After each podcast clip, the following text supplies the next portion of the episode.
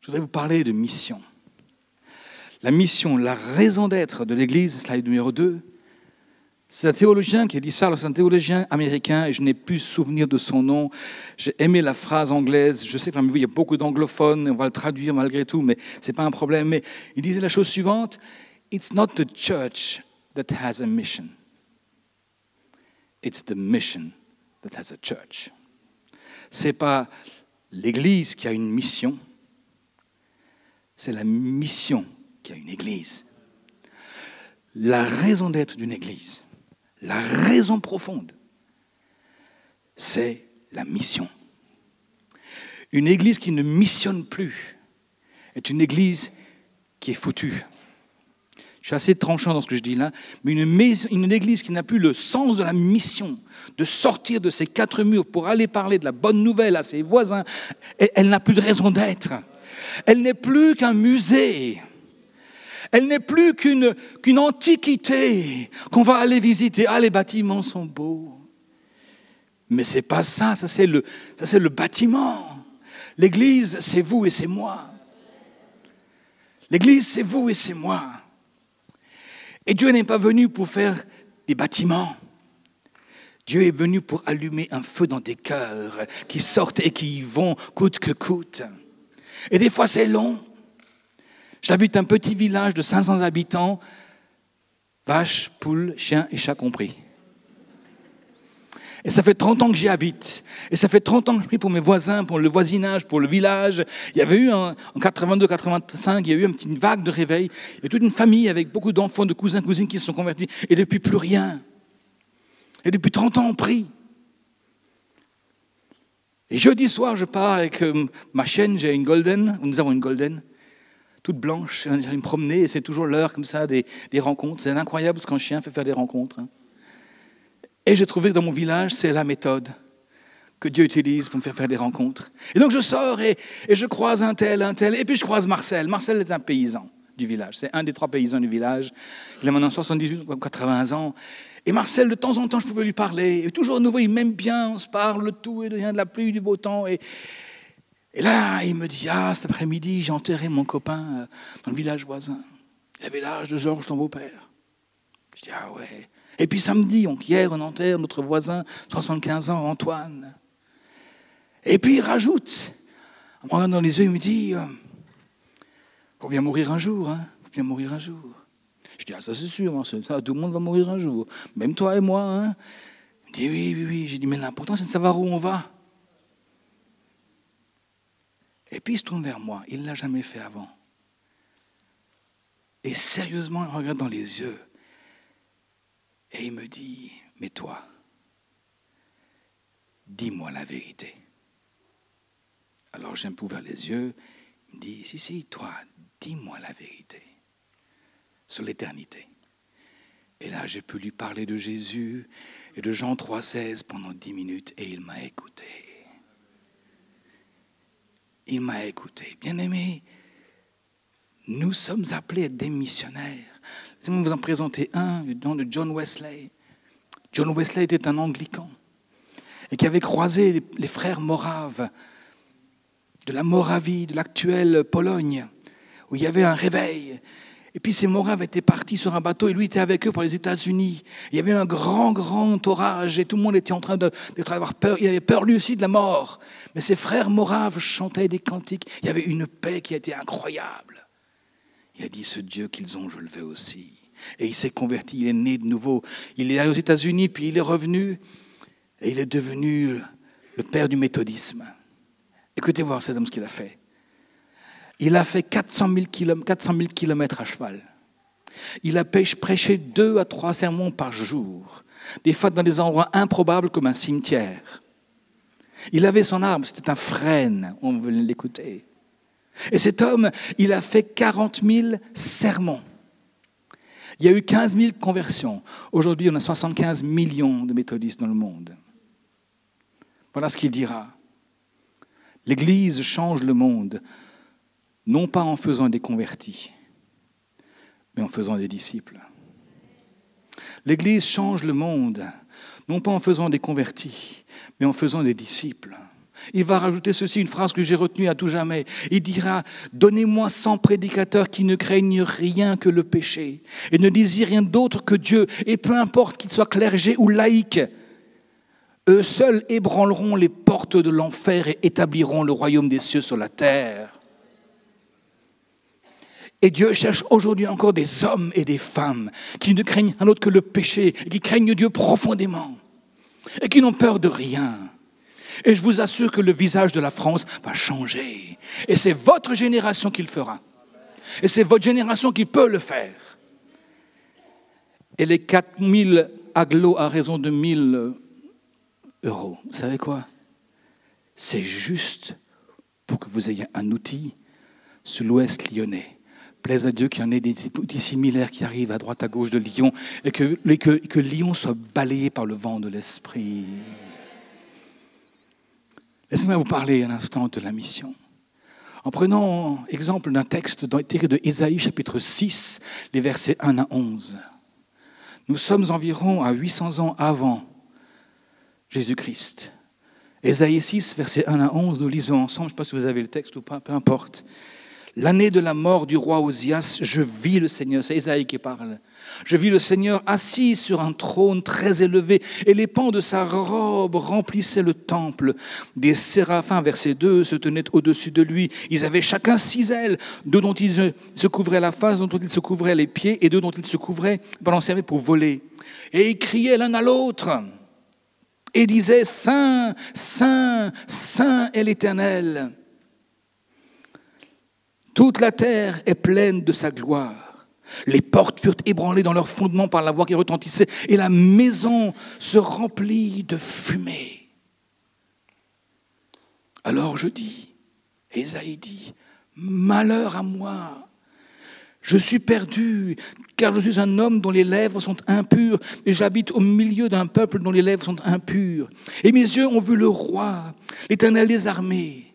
Mais l'un des séraphins, l'un de ces anges glorieux vola vers moi, tenant à la main une pierre ardente qu'il avait prise sur l'autel avec des pincettes. Il en toucha ma bouche et dit, Ceci a touché tes lèvres, ton iniquité est enlevée et ton péché est expié. J'entendis la voix du Seigneur disant, Qui, mais qui enverrai-je Et qui marchera pour nous? Et je répondis, Me voici, Seigneur me voici, envoie-moi. Et alors il dit, va et dis à ce peuple, va et dis à ce peuple.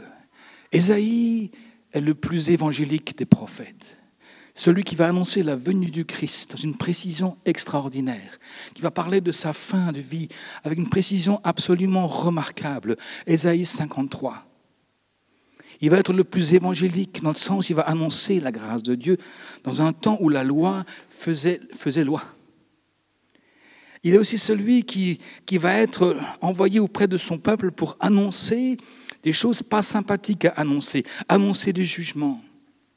Dans un contexte suivant, on est là à la fin de la vie du roi Osias, l'année de la mort du roi Osias. Osias avait régné 52 ans en Israël. Il avait stabilisé le royaume. Il avait pris des mesures énergiques au niveau économique. Et la prospérité est arrivée. avec la prospérité qui est arrivée, sont arrivées d'autres choses. Trois idoles. La première, l'orgueil. La deuxième, le succès. La troisième, l'avidité matérielle. Et avec tout ça, un peuple de Dieu qui se corrompait de plus en plus où la violence, l'injustice et l'immoralité augmentaient de manière rampante. Et c'est dans ce contexte-là que Dieu va envoyer Ésaïe comme missionnaire auprès de son peuple. Je ne sais pas si vous comprenez un peu, il me semble qu'on vit une période similaire. Ça fait 80 ans que nous n'avons pas eu de guerre en Europe de l'Ouest. Ça fait 60-70 ans que malgré tout ce qu'on peut dire, nous avons vécu un progrès extraordinaire. Jamais on ne s'est porté aussi bien en France ou en Europe de l'Ouest. Mais avec cela sont arrivées des idoles. et une déchristianisation qui galope. Et on pourrait se dire que Dieu, maintenant, il s'en fiche de la France, il s'en fiche de l'Europe de l'Ouest. On n'a qu'à les laisser aller. Détrompez-vous. Dieu aime notre pays. Dieu aime ce pays et Dieu veut encore une fois le visiter et Dieu veut encore une fois envoyer des missionnaires non seulement à l'autre bout du monde comme fleurs, mais aussi dans nos communes, dans nos communautés de communes, dans nos régions. Et ces hommes et ces femmes, devinez qui ça va être Ça va être vous et moi. Ça va être vous et moi. Qu'est-ce que la mission, si ce n'est d'associer la foi du dimanche après-midi à ma réalité du lundi matin? Et alors, comment ça s'est passé? Eh bien, c'est de là que je voudrais vous parler cet après-midi. C'est d'avant d'envoyer Ésaïe parler à son peuple, il l'invite à une rencontre en trois temps, dans un face-à-face entre lui et Dieu. Et le premier temps qu'on voit, c'est, il est marqué au verset 2, je vis le Seigneur assis sur un trône et le pan de sa robe remplissait le temple. Imaginez un peu la scène. Imaginez cette pièce. Juste un bout de la robe du personnage remplit toute la pièce, du sol au plafond. Imaginez un peu la taille du personnage qui est dans la robe. En fait, la première réalité que Dieu voulait que Ésaïe comprenne, c'est de voir combien Dieu est grand. Sais-tu que tu sers un grand Dieu? Bon, pas l'impression. Nous servons un Dieu immense, un Dieu d'une grandeur incommensurable. Salomon dira, les cieux des cieux ne peuvent le contenir. Alors en langage moderne, c'est l'univers tout entier dans sa taille n'arrive pas à le contenir. Actuellement, l'univers, c'est au moins 122 milliards de galaxies. Notre galaxie actuelle, elle fait un diamètre de 100 000 années-lumière. Bonjour, c'est un copain de l'autre côté de la galaxie. Hein. Mais déjà 122 milliards de n'importe quoi, c'est déjà compliqué à, saisir. Hein 122 milliards de grains de riz, par exemple. Bien aimé, le Dieu que nous servons est tellement grand que ton regard importe. Si le Dieu que tu sers est un petit Dieu, ton problème est un grand problème. Mais si le Dieu que tu sers est tellement grand que les cieux, les ne peuvent pas le contenir, ton problème de quatre pions, c'est un petit problème. Pardonnez-moi de vous manquer un peu de respect, mais c'est comme ça que ça veut dire. Mais, Dieu est tellement grand. Et du coup, il est important que je, que je cultive des temps de prière avec Dieu où je me plonge dans sa présence. Et ces prières, son prière avec Dieu sont non négociables, parce que ça nous permet de rester au centre, dans le calme. Quand j'ai fait de la physique, j'étais étudiant un peu, j'ai fait un peu de physique, pas grand-chose. Hein. J'ai comme retenu un peu des choses, centre de gravité et le centre d'inertie. Le centre d'inertie, c'est n'importe quel objet en mouvement contient un point qu'on appelle le centre d'inertie qui est un point qui ne bouge pas. Quand bien même tout le reste bouge, tiens, je prends cette bouteille et je l'envoie à la caméra woman là-haut. Eh bien, physiquement, il y a un point là-dedans qui ne bouge pas. Centre d'inertie. Le centre d'inertie de l'univers, c'est le Christ lui-même. Il a dit, venez à moi, vous tous qui êtes fatigués et chargés, et je vous donnerai du repos. Il est, l'essence même du repos. Il est celui qui permet de rester calme quand la tempête gronde. Et la prière est le moyen principal pour accomplir la chose. Sans prière, rien ne va. C'est pour ça qu'il a, que Matthieu, a, à juste titre, a dit, mais déjà commencez par être des porteurs dans la prière? Parce que la prière permet justement d'ouvrir les écluses des cieux et de nous rappeler quel Dieu puissant et grand nous servons. C'est pas que votre projet, c'est le projet de Dieu. La mission à une église sur, sur, l'Ouest Louennais. La mission à une église. Dieu veut toucher des gens à Tassin demi-lune et aux environs. Et c'est pour ça qu'il vous a choisi. Et c'est pour ça aussi qu'il va venir vous aider à le financer. Et quand on a un grand Dieu, peux faire des grandes prières. Si je sais que j'ai en face de moi un multimilliardaire, je vais lui faire une demande, non pas de 100 euros pour ce bâtiment, mais peut-être d'un million. Parce que justement, il a les capacités. Mais le Dieu que nous avons, que nous servons avec foi, avec intégrité, est un Dieu qui est incroyablement grand. Deuxième temps, deuxième moment de rencontre avec Dieu, c'est ce verset 3. Des séraphins se tenaient au-dessus de lui.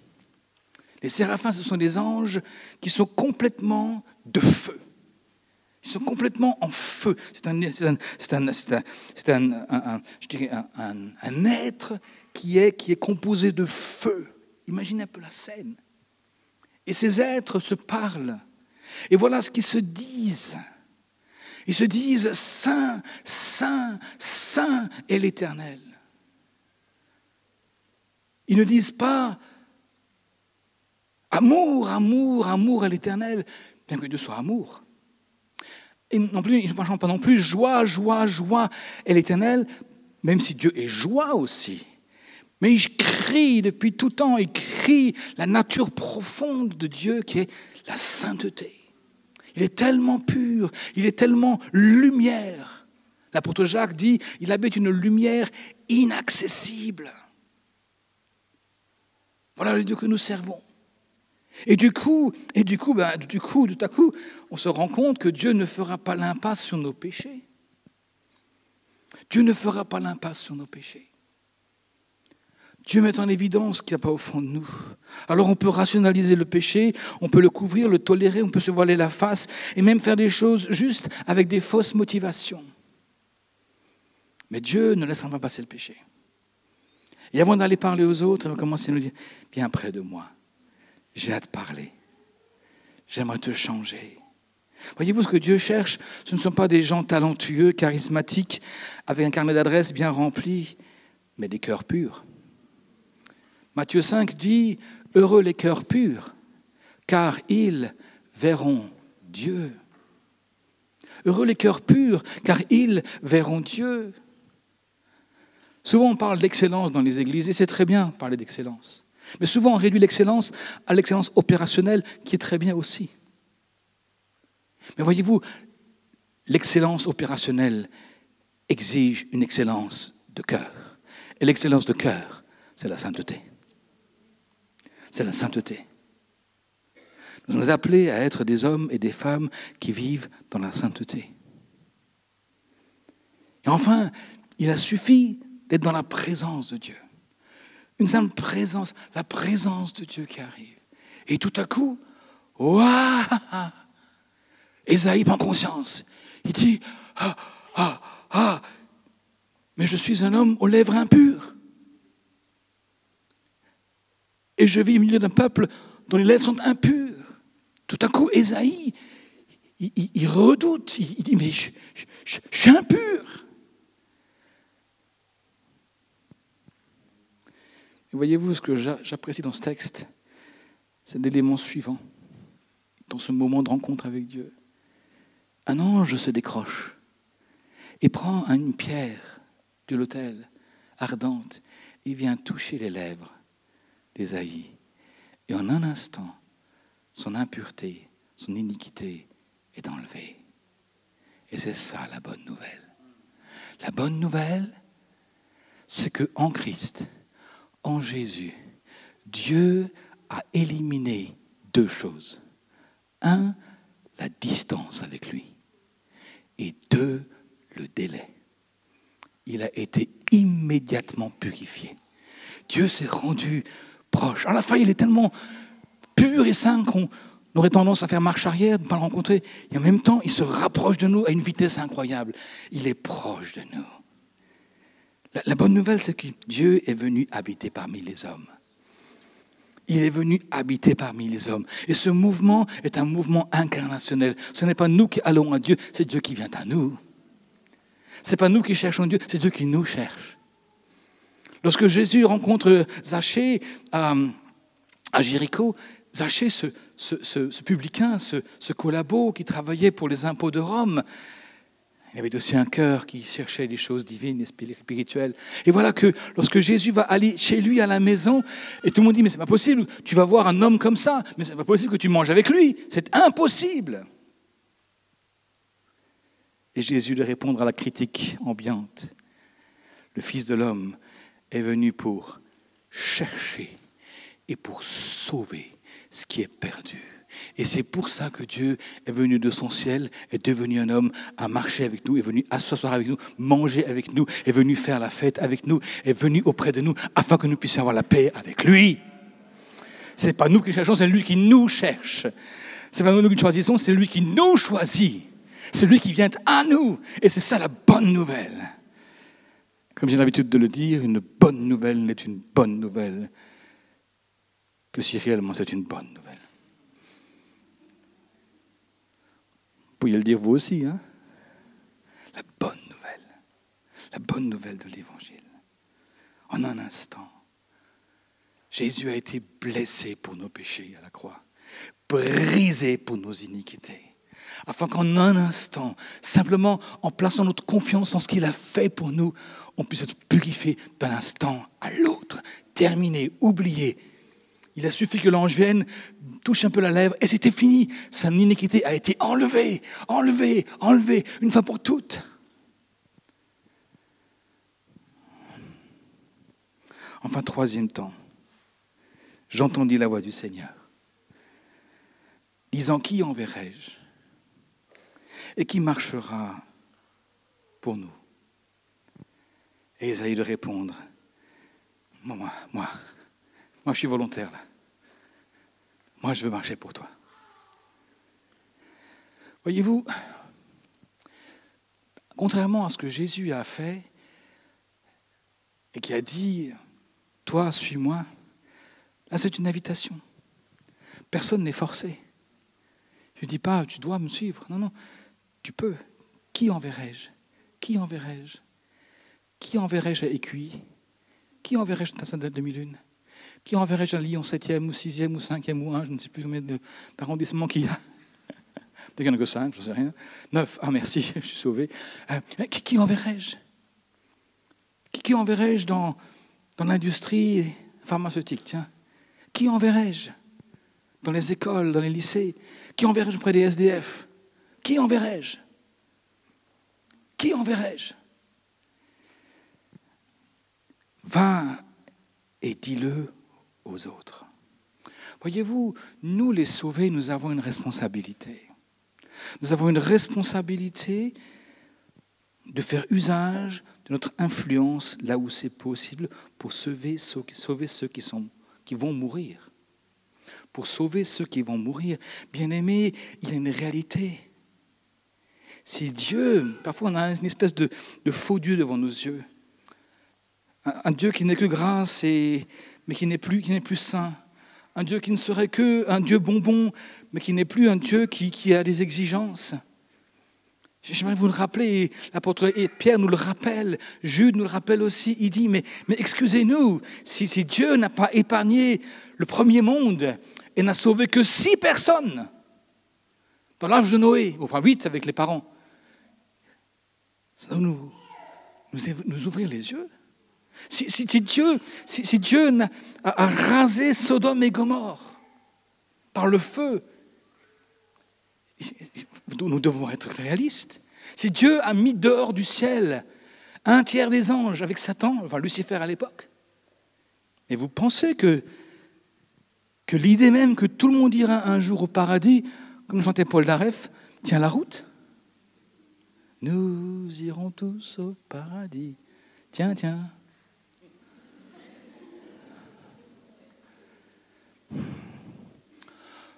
Lorsque le Titanic a fait naufrage, il y avait à New York, au port d'arrivée, il y avait, pour les familles qui cherchaient les, survivants, il y avait deux listes. Il y avait la liste de ceux qui avaient pu en réchapper, les sauver, et puis à ceux qui avaient disparu. Mhm. Et quand les familles venaient, elles cherchaient, et puis Très vite, elle savait s'il y avait encore des survivants ou non. Le grand drame de cette histoire, c'est que les perdus ne pouvaient pas aller chez les sauvés. Parce que c'était fait, c'était terminé. La réalité, c'est que nous, face à ces gens-là qui sont maintenant encore perdus, la liste des perdus, nous, nous avons encore l'occasion de faire quelque chose pour qu'ils passent de la liste des perdus à la liste des sauvés. Ce que nous pouvons faire, c'est leur en parler. Va et dis-le. S'il te plaît, ouvre ta bouche. Et si tu n'oses rien dire, va voir le pasteur Marc Mathieu, il te donnera de la, littérature ou des, occasions de le faire. Prends parole du jour, prends n'importe quoi. Mais, mais s'il te plaît, dis-le. S'il te plaît, dis-le. Dites-le, s'il vous plaît, afin que des perdus basculent du côté des sauvés. Et si j'avais encore 100 ans à vivre, je mettrais toutes mes années de vie, tous mes efforts qui me resteraient pour travailler à cela. Parce qu'à la fin, nous serons jugés sur l'influence que nous aurons utilisée ou pas. Bien aimé, on se rappelle de ce film de la liste de Schindler avec Oscar Schindler, qui, cet, industriel qui, à un moment donné, a vu, tout à coup pris conscience que les nazis allaient éliminer les juifs de manière systématique. Il va tout, tout, son argent, tout ce qu'il avait, il, le, il mettra au, au, service même, au service même, pour sauver des juifs, pour sauver des enfants, pour sauver des femmes, pour sauver des familles. Il en aura sauvé au moins mille, je crois. Et quand à la fin de la guerre, il devra fuir parce que les Russes arrivent et que les camps seront libérés, les, Juifs sauvés vont lui faire une bague, une alliance, une bague, hein, dans lequel, dans l'intérieur, ils vont mettre un, verset du Talmud qui dit qu'il sauve une vie, sauve l'humanité. Et là, tout à coup, quand il lui donne, le gars, il, dit, mais, mais j'ai pas tout fait.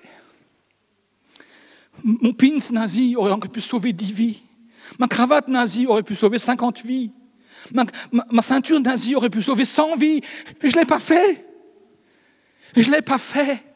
Je ne l'ai pas fait.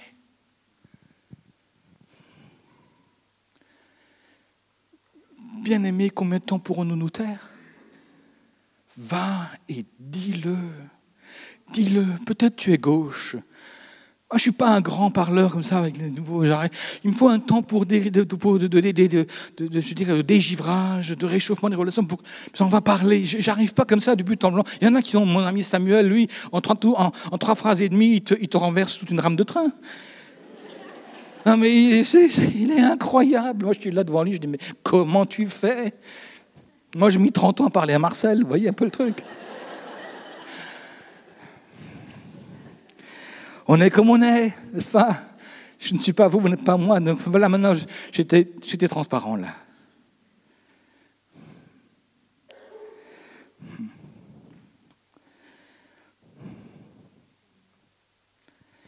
J'aimerais vous montrer encore peut-être deux, trois photos avant de terminer. J'invite pasteur euh, Matt à se préparer pour l'appel. William Carré le, père de la mission moderne. Voilà un, petit, un garçon, fils de savetier écossais, qui a reçu l'appel partir en Inde. Il passera 41 ans en Inde.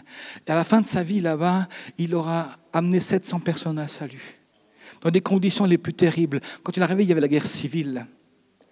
Mais non seulement il va faire ça, mais il va, il va poser les fondements. Il aura traduit dans plusieurs langues euh, indiennes la Bible en entier. Il aura réformé le système scolaire. Il aura arrêté l'abominable, euh, mise à mort des femmes, des femmes, des veuves, des femmes d'un mari décédé qu'on brûlait vives avec le mari qui était décédé. Il a fait arrêter tout ça. Voilà ce qu'il va vous dire, et je vous le dis à vous aujourd'hui. Attendez-vous à de grandes choses de la part de Dieu. Et tentez des grandes choses pour Dieu. Et c'est pour ça que je suis enthousiaste pour ce projet de Tassana 2000. Tentez des grandes choses pour Dieu. Les gars, allons-y. Yes? Qui a dit yes? Tu auras une médaille. Alléluia.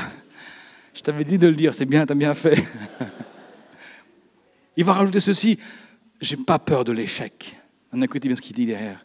J'ai pas peur de l'échec, mais j'ai peur de réussir dans des choses qui n'ont aucune importance. Je n'ai pas peur de l'échec, mais j'ai peur de réussir dans des choses qui n'ont aucune importance. Vous avez aujourd'hui des championnats de caisse à savon. Oh, c'est rigolo, quoi, mais. Voilà le champion de la caisse à savon. 2023. Bon, ben, c'est bien. Non, mais des fois. Non, mais sincèrement, il y a des fois des gens qui sont des champions de je ne sais pas trop quoi. Hmm. Hudson Taylor, un médecin anglais. Il est parti en, en, Chine, dans la Chine de l'intérieur. C'est le premier qui a le courage d'enlever les, les, les, vestes à redingote que portaient les prédicateurs anglais et les, et les, et les hautes cols, là, les cols hauts, là. Et puis il a enlevé tout ça et il s'est il s'est habillé en chinois pour aller parler aux Chinois. Il s'est fait chinois aux Chinois afin de gagner au moins quelques-uns. Et c'est lui qui a le plus de succès dans, l'évangélisation des Chinois de l'intérieur. Et c'est il a ramené des centaines et des milliers et des milliers et des milliers de gens à la foi. Au passage, il a perdu une femme et six enfants. Tous sont morts en bas âge ou n'ont pas atteint l'âge adulte. Voilà ce qu'il dit. Je pense souvent que Dieu devait avoir cherché quelqu'un d'assez petit et d'assez faible pour qu'il soit utilisé et qu'il m'a trouvé. Dieu veut que vous ayez quelque chose de bien meilleur que les richesses et l'or. Et je vous souhaite ça.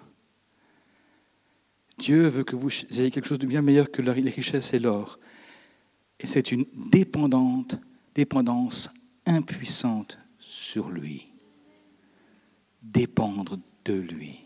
Vous dépendez de lui. Les 4000 aglos, je ne sais pas d'où vous les aurez, mais vous les aurez. Parce que vous dépendez de lui. Parce que le but, ce n'est pas le bâtiment, le but, c'est la mission.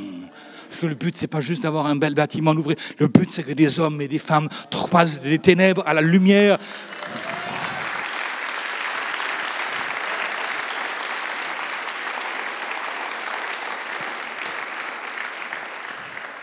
Révérend Kendrick, un aumônier de la de l'armée confédérés qui a amené des centaines de, soldats à la, à la, vie éternelle juste avant qu'ils ne meurent sur un champ de bataille. Voilà ce qu'il va dire. Les hommes sont la méthode de Dieu. L'Église est à la recherche de meilleures méthodes. Dieu est à la recherche de meilleurs hommes. Mettez les femmes aussi, s'il vous plaît. Dieu est à la recherche de meilleurs hommes, de meilleures femmes. C'est de vous qu'il s'agit. C'est de vous qu'il s'agit. Qui enverrai-je? Qui enverrai-je? Qui enverrai-je?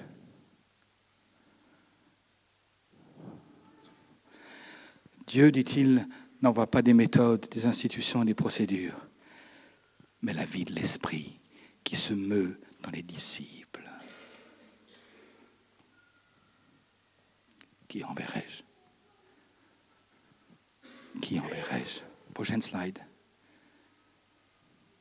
Et vous? Et vous? Bien-aimés frères et sœurs, je ne voudrais pas prolonger, mais simplement nous inviter à la réflexion un instant. Notre France se déchristianise. On se plaint de ce qui se passe. On se plaint des lois. On se plaint, de ce que on n'a plus, ce qu'on a connu à 40 ans. Mais, mais c'est fini ça. Si nous voulons retrouver quelque chose, c'est en réévangélisant la France. Et pas seulement en ayant des églises et des bâtiments, mais en ayant des hommes et des femmes qui sont dans ces bâtiments, qui sont bouillants pour Jésus et qui ont compris que ce soit des gens de grande influence ou de petite influence, chacun a son rôle à jouer. Alors qui enverrai-je ce